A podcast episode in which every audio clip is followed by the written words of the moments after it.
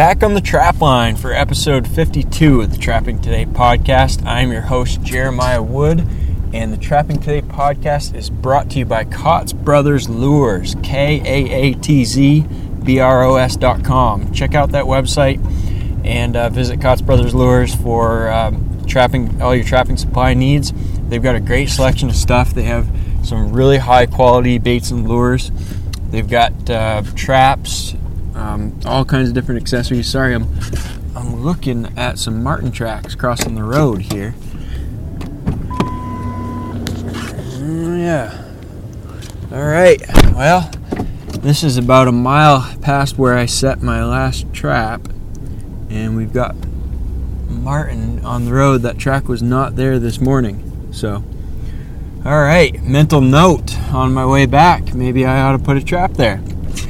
So anyway, check out Kaatz Brothers Lures. Thanks to Kaatz Bros for sponsoring the podcast. They are a great um, company, Kyle and Kellen, and they're keeping this thing going. Uh, you know, it, it, it costs money to, to put a podcast up and do the hosting and everything. So uh, I appreciate that. And if you guys don't mind, if you're looking for some trapping supplies, give them a shot. shot. Um, get on that website, and they've got really competitive prices and uh, very fast shipping, excellent service. They're there to answer any questions that you have and let them know where you heard heard about them um, from the Trapping Today podcast.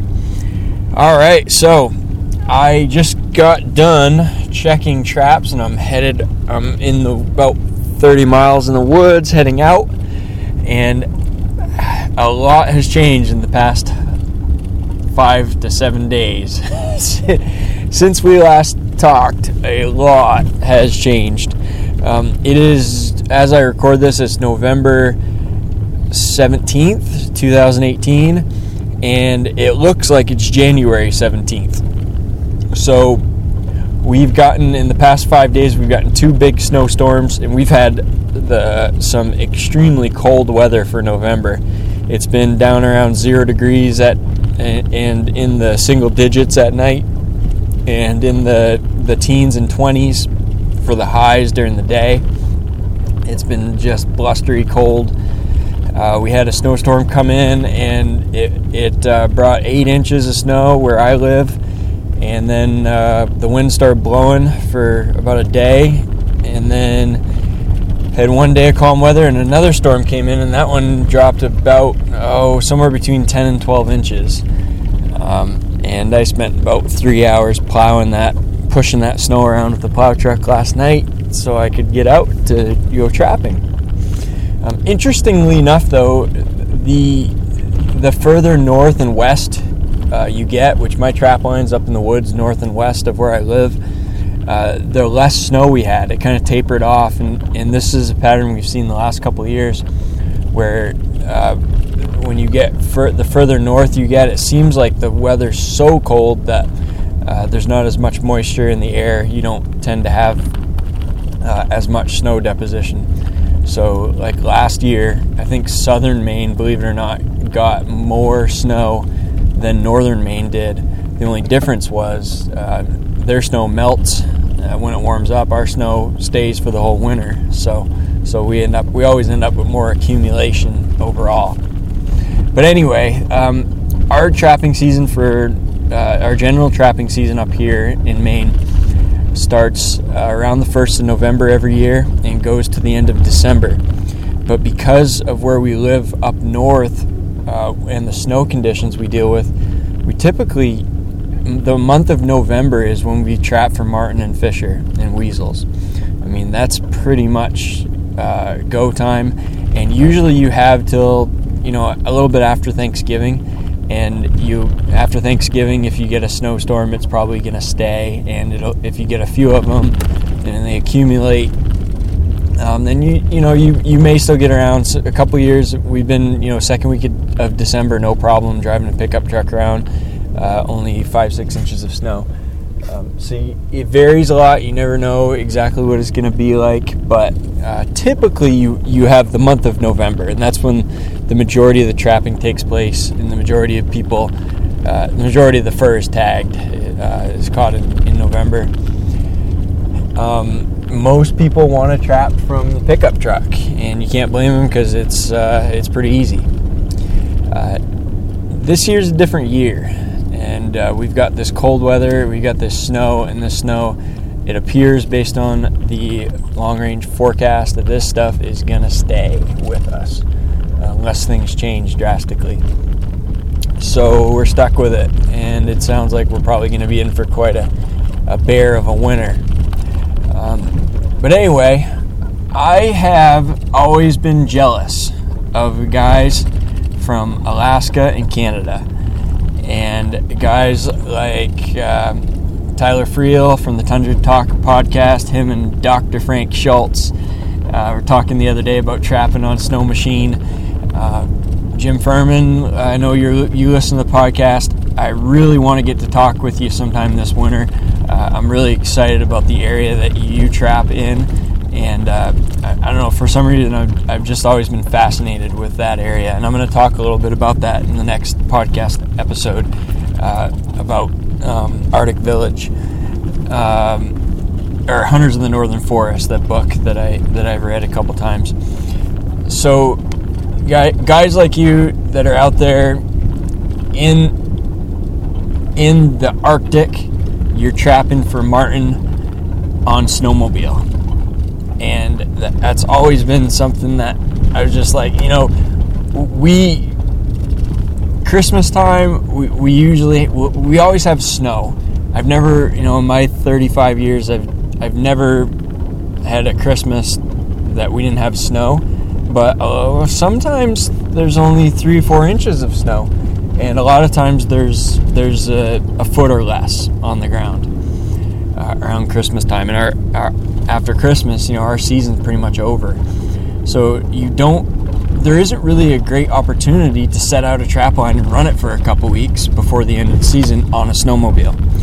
Um, this is a complete game changer because we just had uh, you know, we had like two feet of snow. We had three, four inches in a storm, then we had eight inches in a storm, then we had about 10, 12 inches in a storm. And of course, that kind of compacts down and it, it kind of settles into the ground. Um, but where I was walking all my traps today, um, we had between, uh, depending, some places it got blown down, some places it got drifted in but we were, it was between 12 and 18 inches. I had a couple spots there was two feet of snow, uh, but it's 12 to 18 inches of snow consistently. Um, so it it was to the point where basically what I'm saying is I got my way. I got my dream. My my, my jealous jealousy for you guys up in the Arctic uh, was that you get to trap marten on snowmobile and run these these lines and what I had in mind was yeah, maybe we could extend our season, our marten season, into through January up here in Maine. I didn't exactly think, well, maybe we should have winter a month earlier instead, but but we got it. So Mother Nature made the decision, and where I live, anybody that had a trap line around there, you're not getting a pickup around those roads. Anything that's not plowed, um, you're you're not going to be able to get a pickup around. Actually, where I, on my trap line today, I might have made it all the way through with my pickup, but it would have been close. Four wheel drive, a lot of weight on it, and I probably would have had to use chains. And my truck was overheating, trying to battle the snow as it was. Um, I might have made it, uh, but I wasn't about to take the chance. And sounds like we may get a little bit more snow next week as well. So the decision was: do I pull? I need to pull the traps, or I need to find a snowmobile to run traps with, because uh, there's no way I was getting them with the truck. So I, in the five days from the, we have to check our traps every five days. So in the five days from the time I, I last checked till today, I was shopping for snowmobiles just steadily, and and we at the time we didn't know what we were going to get out of this last storm, but uh, every day the forecast uh, was bumped up to more and more snow. So I was kind of frantically looking around. I I spent an afternoon. I took apart the carburetor on my Yamaha Bravo, tore that all apart, and cleaned everything up. Put it back together. No change. Still doesn't want to run. So I was struggling with that. I couldn't check traps with the Bravo. I was looking around at advertisements all over the place and just couldn't find anything within my price range. And I, I you know, I, I didn't really have a lot of, to play with, but I kind of, I was very motivated to get a, a machine. So, in a perfect world, what I was thinking was uh, the best sled, the sled that I would get right now if money was not an object, was would probably be the Yamaha VK 540. Uh, uh, if you're not familiar with that sled, it was an old utility type sled that Yamaha had for a long, uh, quite a few years. They they were making it all the way up until I think about the mid 2000s. It's a 540 cc engine, and it's a it's a wide track and a long track. It's got reverse. It's got high and low range. It's very similar to the Skidoo Skandic wide track, and it's a it's a, just an awesome utility sled, a total workhorse. Very big, very heavy. Uh, it, it's uh, the Yamaha Bear, or the Arctic Cat Bearcat is a similar sled to that as well. If you if you know what those are, but it is it's not a sled you want to get stuck. But the good thing is with with the reverse and the wide track and the low range, uh, you're probably not going to get it stuck. It could, it's kind of like a tank, and it's a very good utility sled. It can pull all kinds of weight, so you can really work it.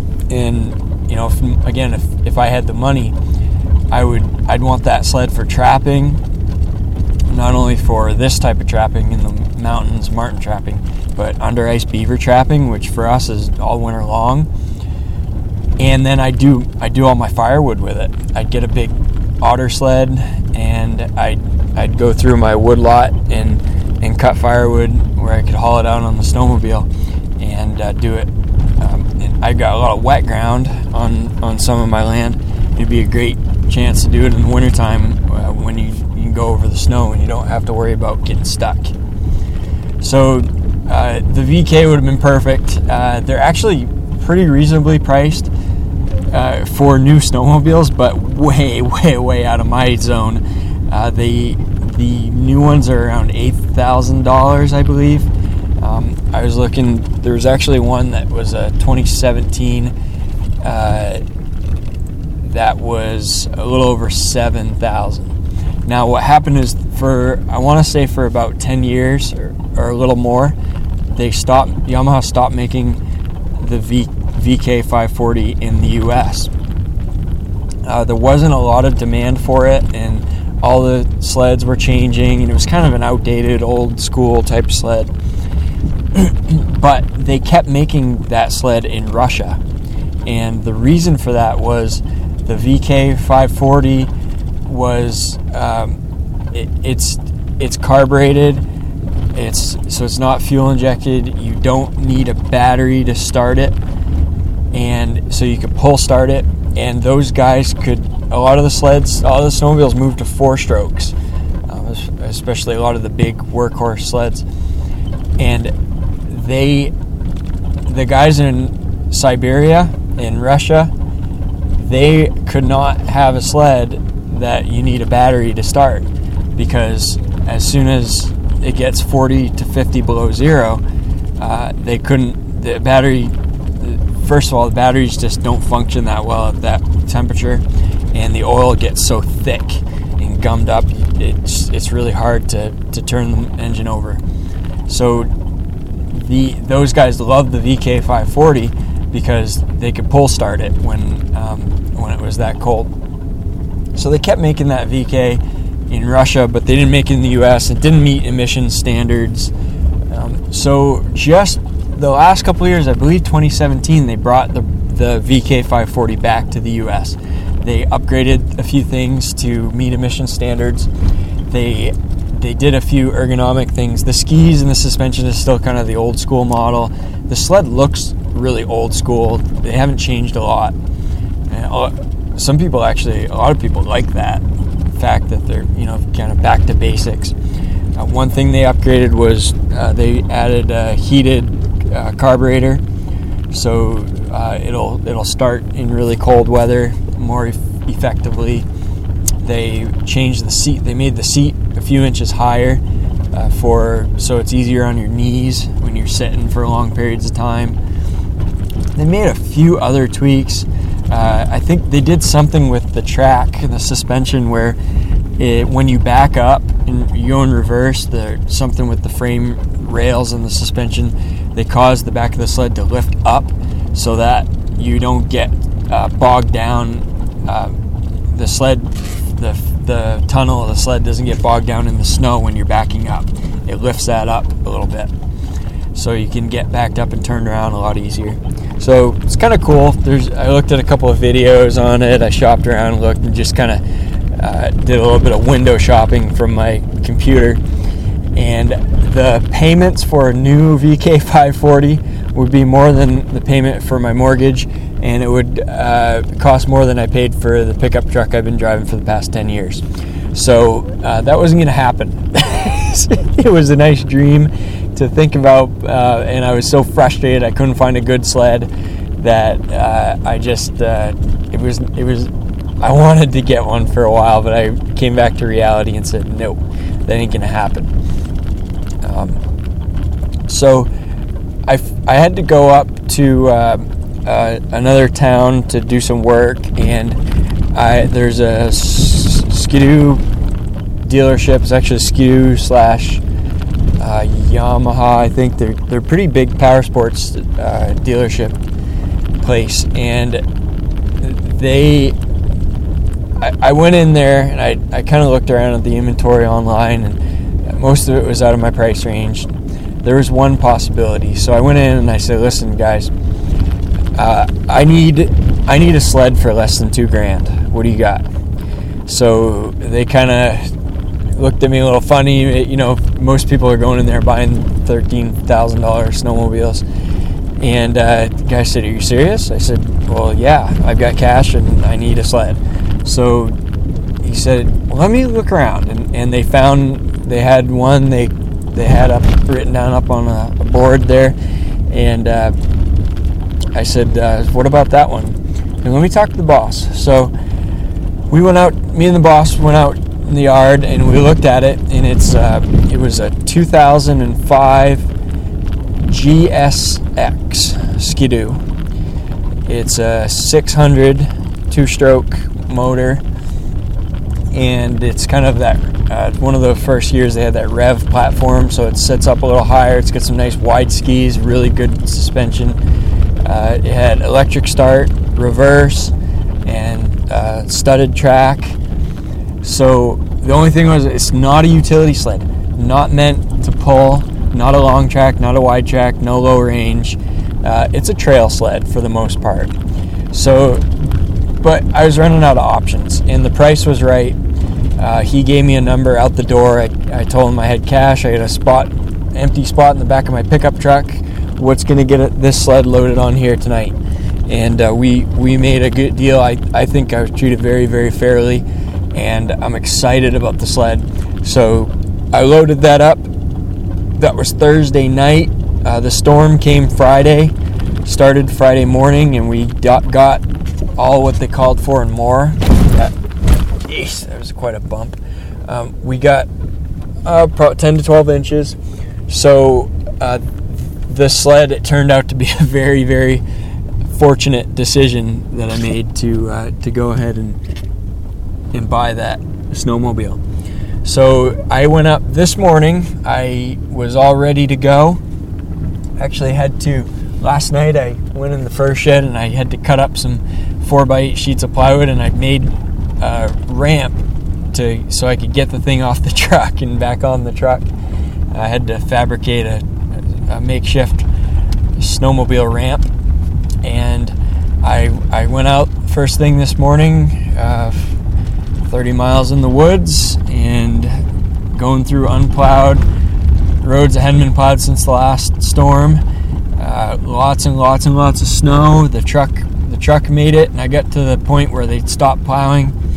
They hadn't plowed any storm because I was on to where my trap line started, and there's no plowed roads. And then we got into the real snow, and I said, I, I figured, let me see what my truck can do here and so I had the snowmobile in the back, and so I had plenty of weight for traction in four wheel drive the whole way. And I went about a mile up the road that my trap line uh, is on, and this truck actually started overheating. So it was working really, really hard, especially trying to climb the hills and, and bog through all that snow. And you know the the belly pan. There's spots where you, where you're I was pushing snow with it. So uh, I I found a good spot. I I get the truck turned around and I got everything ready to go. I took the sled down, unloaded the sled, and it's not. Again, it's a trail sled. There's not a lot uh, where you could put stuff on it or anything, but I did uh, strap a backpack to it, and there's a saddlebag thing, and I was able to put half a dozen traps there and some some lure and uh, some chunks of bait. And I threw in a lunch on my backpack, strapped that down to the seat of the sled, and off I went. And I checked 40 traps with that snowmobile. Um, it was it's absolutely it's amazing. I've, I've never owned an electric start snowmobile, so that was a real treat. And this is just so easy. It's push button start. So I just drive over my set, hit the kill switch, shut it off, and go out check the trap, come back to the sled, and hit a button. Boom, starts right up. Go on to the next. Um, with 12 to 18 inches of snow, I still had some issues with the sled uh, in some of the deeper stuff, some of the two foot stuff, uh, trying to get turned around. So a couple of spots I had to back up quite a bit because I just was losing traction with the snowmobile. So it's obviously it's not it's not meant for this type of stuff, but it's getting me from point A to point B, and I'm so thankful for that. So anyway, long, long story about uh, about the snowmobile. Um, but but the beautiful thing about it was now I can continue to run traps and set out new trap lines or run these old trap lines for a very long time um, from here on out and uh, until the end of the season if I want to. So it opens up a lot of options. Now let's talk about uh, how the trapping went, what what I caught. So we had two storms and a lot of wind. So you there, there's some things working against you. A lot of times the critters seem to move uh, just before a storm, and then they move after the storm passes, and you get a cold, clear night with a bunch of fresh snow. And between these two storms, we didn't really have a, a lot of that. We had uh, this this one storm came, and I checked already checked the traps uh, not long before that storm hit. Then the day after that storm was done, the wind just after as soon as that storm started, the snow kind of stopped falling. The wind started blowing, and it blew like crazy for a day. And then after that, there was like one day where it was maybe good, you know, for critters to move around. Nice, clear, cool, cold, cold night and then we got another big storm. So, um, and, in between there, there might have been a day or two that the weather kind of was sort of it was okay for for animals moving and feeding, uh, but just not ideal. Um, so I don't know. I, I'm not. Uh, maybe I'm making a few excuses, but I ran a lot of traps. I I'm doing percentage wise. I'm doing far better than I did last year on this same line, the same general area. So I'm excited about that. I'm happy about that. Um, but I did I did go through a lot of ground without any fur, a lot of traps and no fur. So um, I'm thinking a lot about that and how how to how to interpret all of it. Uh, I I may I may be uh, you know not maybe not waiting quite long enough, but I also may be in an area that just you know has relatively lower densities of marten and fisher than than other places, uh, particularly with the marten. So we'll see. I'm going to be moving around here, setting some other areas, and uh, and and see if I can have a little better set percentage. But uh, overall, I ran 40 traps, approximately 40 sets, and I caught uh, two marten, a fisher, and two weasels. So, not too bad. I was pretty excited about that for five days. um, and not all optimal weather the whole time. Um, the the interesting thing though again is is uh, the first the very first set I went to I caught a fisher, and it was a spot where I caught a fisher last year, same same set. So I was pretty pumped up this morning when I, I walked in the very first set and had one. Um, then the third, one, two, three, the fourth set, I had a marten. So the first four traps, I had a fisher and a marten, and uh, that was pretty exciting. That had me pretty high for quite a while. And then I went and I checked. Uh, oh, how many did I check? I think I I checked like 15 or more sets after that without a single thing, um, nothing whatsoever. And then I got a weasel, and then and then I caught another weasel a few sets later, and caught a marten uh, five sets before the end, approximately.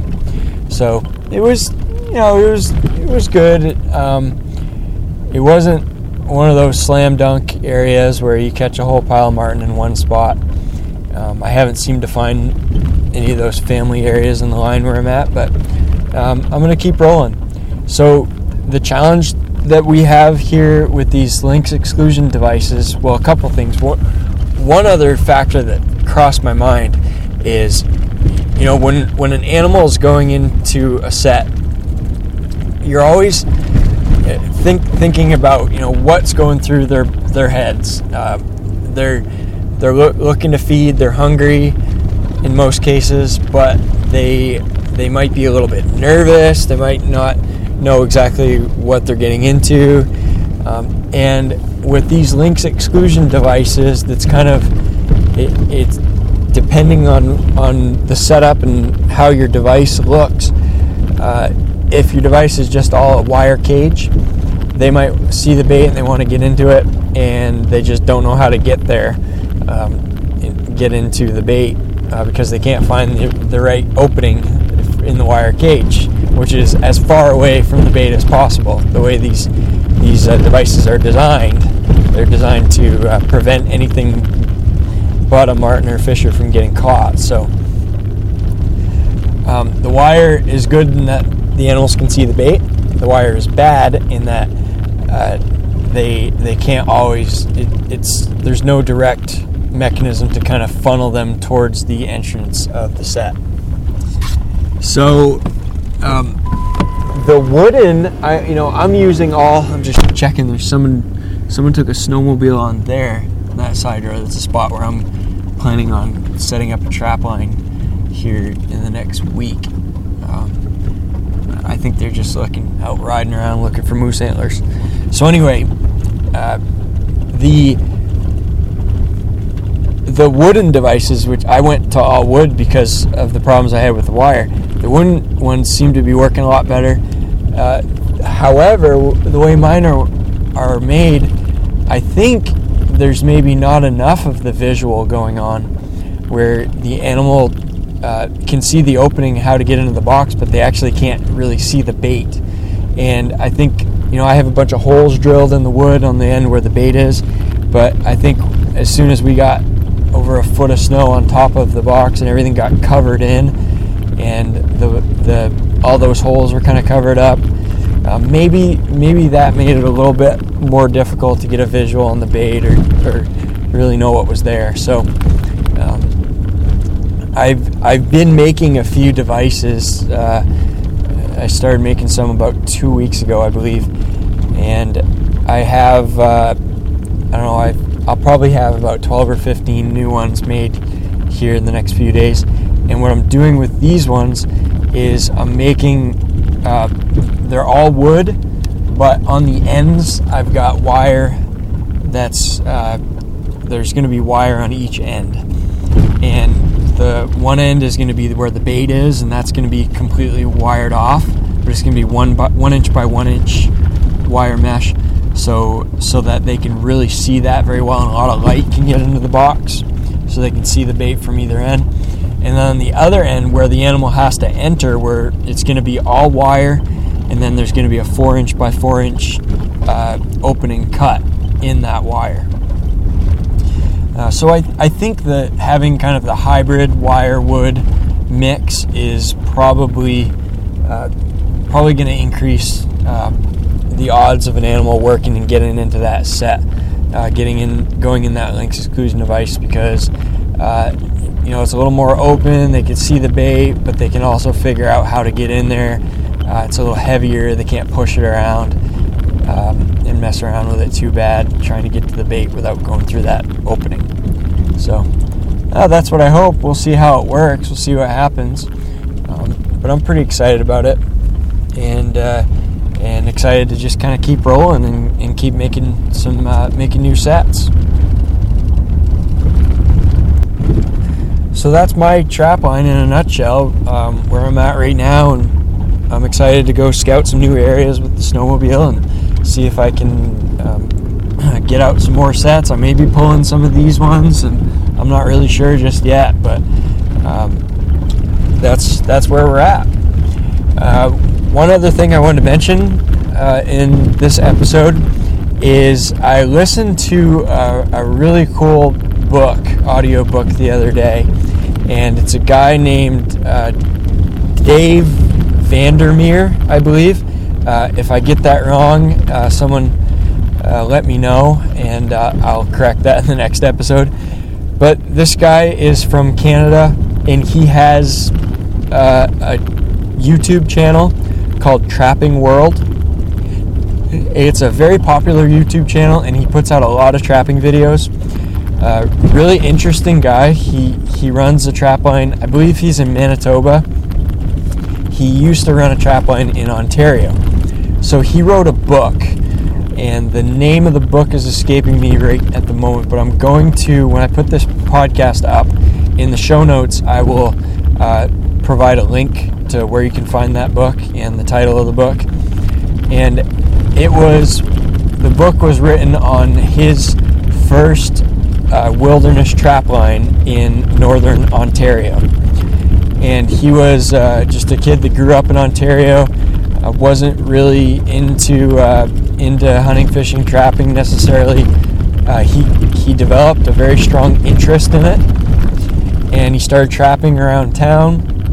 And he had this dream that we all, so many of us, have of going out and running a wilderness trapline and at the time the fur prices were good and it was a feasible option to pursue. So he uh, started looking at uh, different uh, offices for the i think they call it the ministry natural resources there. Uh, but it's like your dnr or your fish and wildlife agency.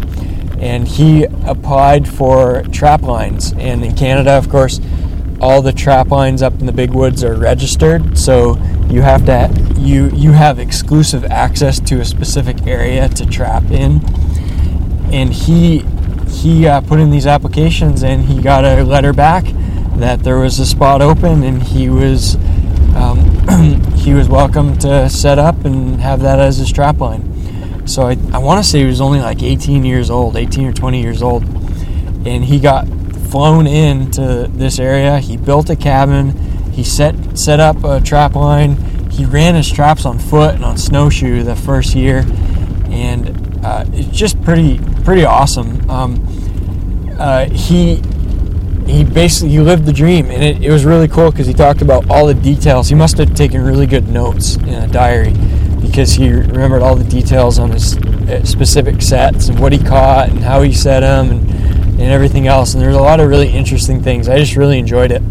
So what Dave did that was awesome is he read the book uh, on his YouTube channel. He has like it was like five, I think five different YouTube videos, and he just does a video of him reading a section of the book, and he reads the book all the way through uh, in those over the course of those five videos.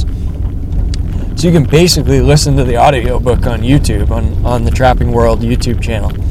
And uh, if you want to support Dave, um, I'm sure he'd appreciate it if you wanted to get on Amazon and, and buy a copy of the book as well. So um, I thought that was really neat and, and really interesting. Um, I always always like uh, reading or listening to new trapping books and trapping related stuff. And and also if you check out his his Trapping World channel, I'm sure there's a, a few videos that that would be pretty interesting. So, with that, we're going to call it an episode. Thank you guys very much for tuning in. The sun is starting to go down at my back. Uh, I still got about 20 miles to get out of the woods, but uh, it has been just an incredible day. Um, just about played out, wore out from slogging through snow all day, but very excited to get back in the fur shed, work on trapping stuff, and and uh, and maybe uh, get ready to work up some fur. So have a good one, and we will catch you on the next episode.